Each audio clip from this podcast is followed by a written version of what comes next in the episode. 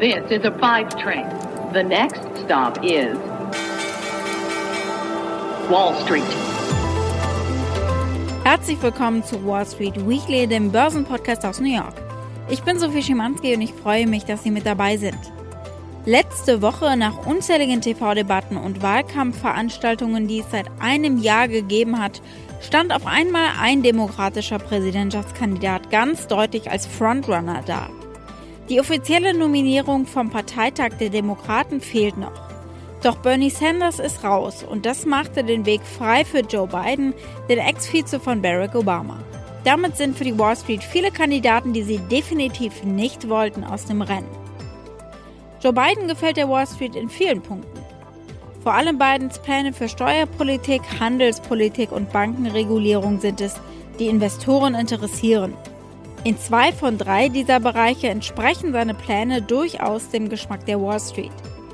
Dazu habe ich unter anderem mit Greg Vallier gesprochen.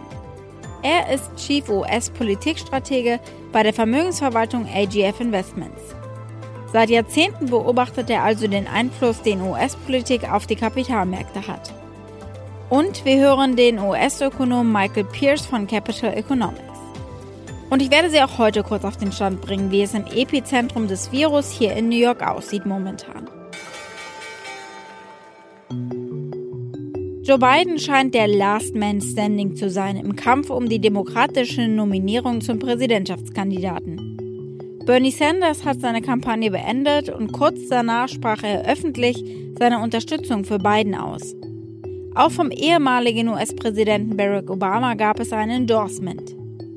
Offiziell nominiert ist Biden noch nicht, aber es weist momentan alles darauf hin. Die Wall Street ist erleichtert, auch wenn sie nicht in Punkt mit ihm übereinstimmt. Biden ist Demokrat, aber er gilt als moderat. Trump hat der Wall Street drei Jahre lang Kursgewinne beschert, vor allem weil er Regulierungen zurückgeschraubt und Unternehmen einiges an Steuern gespart hat. Biden will diese Steuern erhöhen. Die Gewinne der Unternehmen will Biden mit 28 Prozent versteuern, statt mit dem aktuellen Steuersatz von 21 Prozent. Er plant ebenfalls Steuererhöhungen auf Löhne, auf Investments und anderes passives Einkommen und das teilweise drastisch. Biden gibt sich dabei gerne als Kämpfer für die Mittelschicht, wie hier bei einer der TV-Debatten letzten Sommer. Donald Trump has put us in a horrible situation. We do have enormous income inequality. And the one thing I agree on is we can make massive cuts in the $1.6 trillion in tax loopholes out there. And I would be going about eliminating Donald Trump's tax cuts for the wealthy. Die Reichsten der Reichen, die oberen 1%, die sollen stärker besteuert werden mit einem Spitzensteuersatz von 39,6% statt mit aktuell 37%. Ein weiterer Posten in seiner Steuerreform ist die Capital Gain Tax, also die Steuer auf Kapitalerträge. Die würde mit dem gleichen Steuersatz wie Einkommen von mehr als einer Million US-Dollar besteuert werden. Dann will Biden ein Schlupfloch schließen, das es Erben ermöglicht, auf vererbtes Vermögen wenig oder gar keine Steuern zahlen zu müssen. Aktuell wird nicht die Wertsteigerung des Investments versteuert, die seit Kauf stattgefunden hat, sondern die seit Vererbung. All diese Maßnahmen bedeuten, dass die reichsten Haushalte den größten Teil der neuen Steuerlast tragen würden. Der überparteiliche Think Tank Tax Policy Center hatte errechnet, dass fast 93 Prozent der Steuererhöhungen von den vermögendsten 20 Prozent der Haushalte getragen würden. Das Einkommen der obersten 1%, also derjenigen, die mehr als 837.000 US-Dollar verdienen, würde nach Steuern um etwa 17% reduziert. Insgesamt sollen durch die Steuerreform in den kommenden zehn Jahren 4 Billionen Dollar zusammenkommen. Das könnte das gigantische Trumpsche Haushaltsdefizit verkleinern. An der Größe des Defizits haben sich auch viele Republikaner gestört. Aufgrund der geplanten Steuererhöhungen dürfte die Runde Steuerpolitik aus Wall Street Sicht an Trump gehen. US-Ökonom Michael Pearce. Certainly, when it comes to taxation, I think Biden's plans were to increase uh, the rate of corporation tax back up to 28% from where it is right now. Um, that would obviously be slightly negative for the markets, but it's certainly nothing like uh, the sort of proposed rates we were seeing under under uh, Sanders or even Elizabeth Warren. Um, I think the main thing in the market's mind is that he would be relatively continue the kind of Obama tradition of relatively light touch regulation for most sectors. So I think there are some some senses in which Trump would be a more favorable outcome for the markets than, than Biden. In den Punkten Regulierung und Handelspolitik kann Biden bei den Börsianern schon eher punkten. Seine Handelspolitik dürfte weniger aggressiv werden, ein Punkt, der vielen Investoren immer wieder Sorgen bereitet hat bei Trump. Michael Pierce. And of course, the, the one big factor for that has been trade policy, in particular, trade policy towards China, which I'd expect in a second Trump term to uh, to con- you know continue and, and continue to escalate. Whereas under a Biden presidency, I think he'd take a much more moderate line and seek to work with allies um, in curbing uh, trade abuses by by some of the US's trading partners. So I think that would be uh, that would certainly be a positive. Certainly uh, reduce some of the uncertainty for some of these more global focused firms that are that are in the major indices. Biden hingegen hat immer wieder statuiert, ein Handelskrieg würde keinem Beteiligten etwas bringen. Stattdessen will er Allianzen mit anderen Handelspartnern bilden, um Druck auf China auszuüben. Hier spricht er dazu in einem TV-Interview letzten Sommer. But the bottom line here is what we have to do is we have to, instead of beating up on our friends and coddling our enemies, we should be, we make up 25% of the world's economy. We should get the other 35 to 40% of the world to join us in setting the rules of the road, requiring China to have to engage in, in, in, in fair trade. And it doesn't relate to tariffs, it relates to how they deal with American and other business investments and what they do here and what they steal and so on. Das Handelsabkommen TPP, die Transpazifische Partnerschaft, will Biden so nicht wieder aufnehmen, aber er will sie neu verhandeln. Wie in so vielen Punkten nehmen Investoren ihn in Sachen Handelspolitik als moderat wahr, um nicht zu sagen soft. Hier spricht er auf einer Rallye in Iowa zu Landwirten. Iowa farmers have been crushed by his tariff war with China. He thinks that being tough uh, is great. Well, it's really easy to be tough when someone else absorbs the pain. Uh, farmers, manufacturers, automobile industry. And, uh, but make no mistake, uh, if, uh, if in fact uh, things get tough again, he's going to start to threaten tariffs again. And let's talk a little bit about China, because China poses real challenges to the United States and uh, uh, some ways a real threat to the United States. But Donald Trump is only exacerbating the threat and the danger. Experten erwarten, dass viele ehemalige Handelspartner lieber mit Biden verhandeln als mit Trump und das aufgrund einer seiner Eigenschaften, mit denen er auch bei gestressten Anlegern punkten könnte. Er ist besonnener als Trump. Das sagt auch Michael Pierce.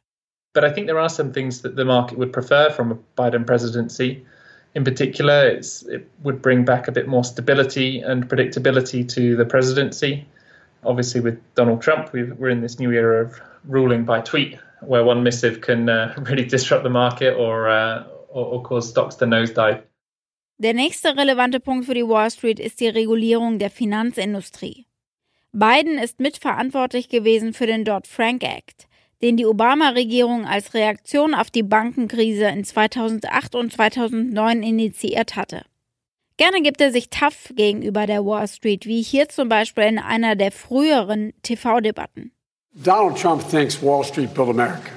Ordinary middle class Americans build America. Dafür lässt Biden die Wall Street aber ordentlich an seiner Kampagne mitbauen. Die Wall Street hat keiner demokratischen Kampagne so viel Geld gespendet wie Bidens.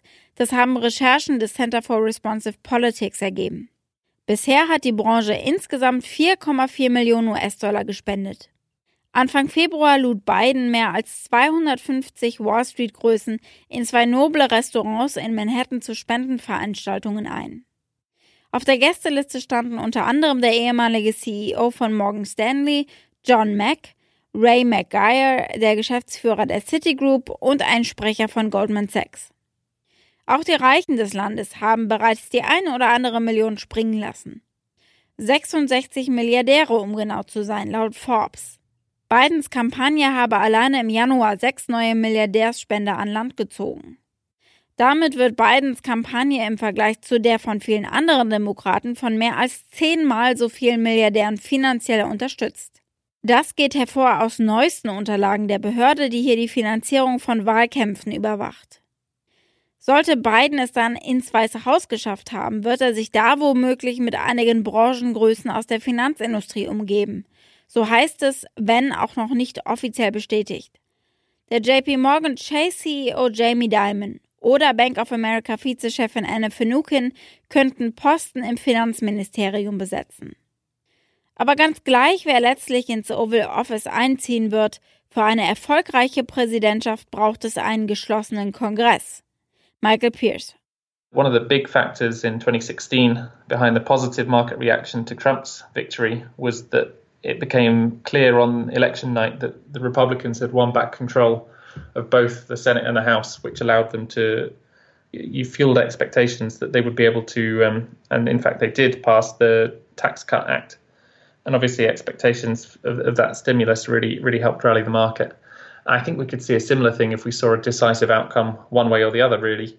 Trump under the Republicans, uh, if he had a unified Congress, I think they would push for further tax cuts and and would keep the deficit uh, relatively large and, and uh, fiscal policy relatively stimulative. But similarly, if we saw a decisive outcome under the Democrats, I think you could also see a positive reaction.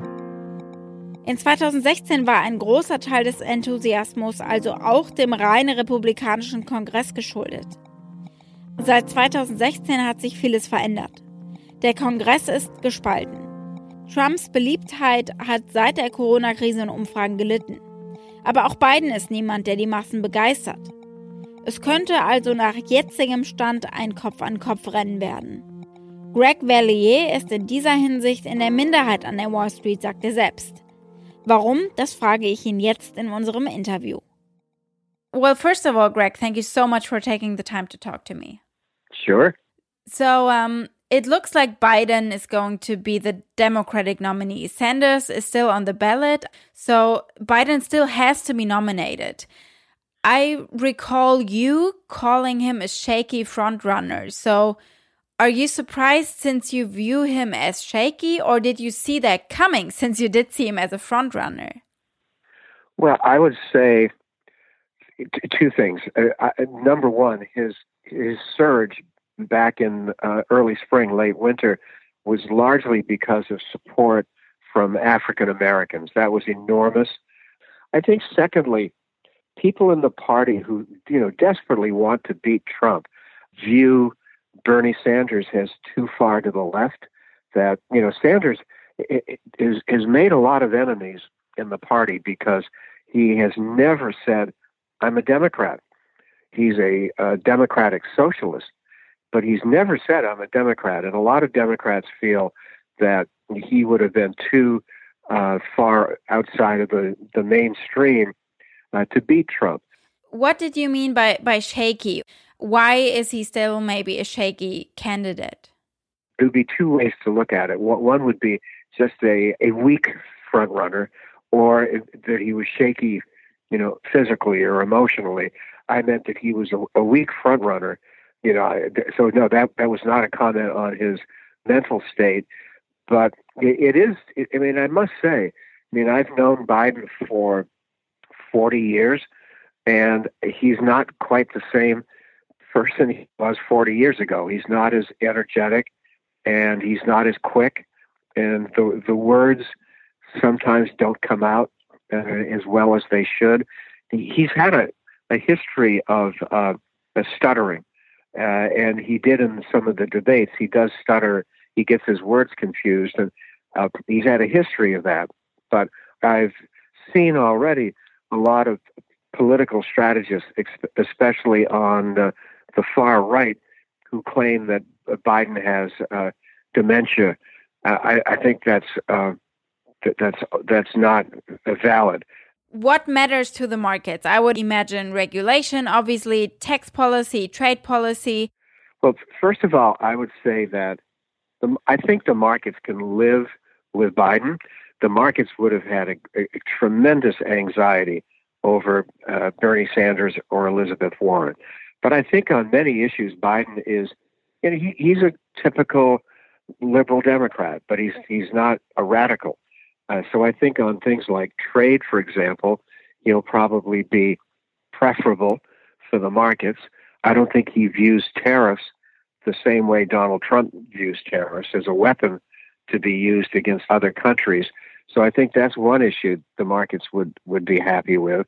I think on regulatory policy, yeah, I think uh, Biden would be uh, would be a little stronger. He might uh, try to reimpose regulations. I think Biden would clearly try to undo uh, what Trump has done in the last three years. I think on taxes, there will be an increase if Biden wins. If the Senate, which is controlled by the Republicans, and, and it probably will stay Republican in the uh, November election. So it's going to be difficult, in my opinion, for Biden to get a, a dramatic tax increase uh, through Congress. I, I could see him get a modest increase, raising taxes a bit on business and very wealthy people, but I don't think he'll get a huge tax increase. Mm-hmm. Biden has a long history, actually, of being backed by Wall Street when it comes to donations, even when he was um, a senator. And while this is not official yet, he is said to have a group of financial executives from Morgan Stanley, I believe, for example, Bank of America, planned for his White House team, uh, if you want, their names flo being floated around. So, what do you expect if he would make it into the Oval Office when it comes to, to those people, to the executives um, having a saying in his policies in the White House? Biden is by nature a, a compromiser. I, I don't want to say he's a centrist because he, he's a traditional, you know, Barack Obama Democrat, you know, and I, I would say uh, that would be center left. Uh, it would not be left, but I'd say Obama center left, Biden is center left, and I think he would he, he would increase. He would try to increase some banking regulations. He might try to toughen up the uh, the Volcker rule. He might uh, try to reimpose the Consumer Protection Bureau. So there would be some things on energy, for example. I think he would take a, a critical view of uh, fracking, especially since we have so much energy right now. So there will, there will be a lot of areas where I'd say Biden will look like a traditional you know, center left president rather than Trump, who's not, Trump is not even center right. Trump is is definitely just right. But I think Biden would be, especially on trade, I think Biden would be acceptable to the markets. So earlier you said that the markets can live with Biden. So when it comes to the financial markets, who do they favor if it was to come to a showdown between Trump and Biden? It sounds like it would still be Trump. I'm surprised by how many people in the markets really don't like Trump personally. They think that he's not predictable. I think in addition to being nasty, the, the bigger sin is that he, he's he's not predictable. He he's very capricious. He changes his opinion so fast that the, he confuses the markets. I think the markets also feel that he has to show some discipline on spending. And even before the virus, uh, the deficit this year looked like it would be over $1 trillion maybe 1.1 or 1.2 trillion. And Trump loves to spend. He's like a traditional Keynesian. So I think that Trump has been very inconsistent on that and not a traditional Republican. Whereas I think Biden would, would be more predictable. I wouldn't see any big, in the markets, the markets hate surprises and the markets like predictable policy. The markets have to respect what happened to stocks in the first three years of the uh, Trump administration, I think the S&P was up like 50% in the first three years of, of, the Trump administration. And, you know, you have to respect that. But I, at the same time, the markets like predictability. Number two, I think the, the, the maybe the most important factor is a steady chairman of the Federal Reserve. And I think Biden would be more likely to have a steady Fed than Trump. You know, at what point does the Federal Reserve have to think about uh, unwinding what they've done? I think that probably is a story uh, for 2021. But if the economy has come back in the fall, I mean, the Federal Reserve is going to have to, at some point, begin a debate on how they unwind all of this. And then maybe a question that is mostly important for Well, it I guess it matters for both sides, for Trump as well, even if it's not as direct. But we have seen an impact of the corona outbreak on elections since it has been impacting the primaries. And maybe it's gonna, depending on how long this is gonna take, it, might impact the elections in November. So, um, how do you see the impact of that outbreak? I, I think it'll be more like a European or Canadian election just lasting a matter of weeks rather than this crazy system now that we have in the U.S. where it lasts like over a year. So I, I think there'll be a very short election. So the the world is going to be changed forever, and the United States are going to be changed forever. Yep. Mm-hmm. So um, I believe it was Milton Friedman who said these are the times where ideas that are lying around are going to look more interesting. So I'm I'm actually yeah. re really really interested in how this is going to turn out for the United States. Yes, an awful lot is going to change. We're also going to have to look at a deficit. I think in this year, this fiscal year ends on September 30, and I think in this fiscal year we'll come close to four trillion dollars. I think Goldman Sachs has 3.6. I think it could be even higher than that, and it could be in the next year in fiscal year 2021, it could be another $3 trillion. So there's a, you're right, there's a lot of things that will never uh, be the same. Who do you believe is going to make it if the showdown is going to look like this, like Biden versus Trump? What do you think about their support right now in this country? I, I'd say most people on Wall Street still think it's Trump. I think that Biden has a decent chance. As you may know, the polls in the last few weeks have changed. Trump has, has fallen. His approval rating has gone down. No one has great enthusiasm for Biden. That's that's a big problem for Biden. That he, he doesn't excite people. But if he looks okay, if he looks competent, if he doesn't make any big mistakes, I think Biden has a chance. And in, in particular, maybe the last point I'd make, particular on the Electoral College, Biden, I think, has a chance to win Michigan, Pennsylvania, Wisconsin, and Arizona, states that the Democrats lost, but very barely. Hillary Clinton lost them uh, not by very much.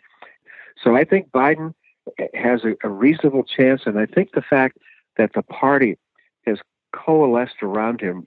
You see Bernie, you see Barack Obama. I'm sure you'll see Elizabeth Warren at some point. So you've got all of the big stars in the party coalescing around him. Mm-hmm. Greg, thank you so much. Okay. All right. Very nice to talk to you. Nice to talk to you too, Greg. Have a good day. All right. You too. Bye.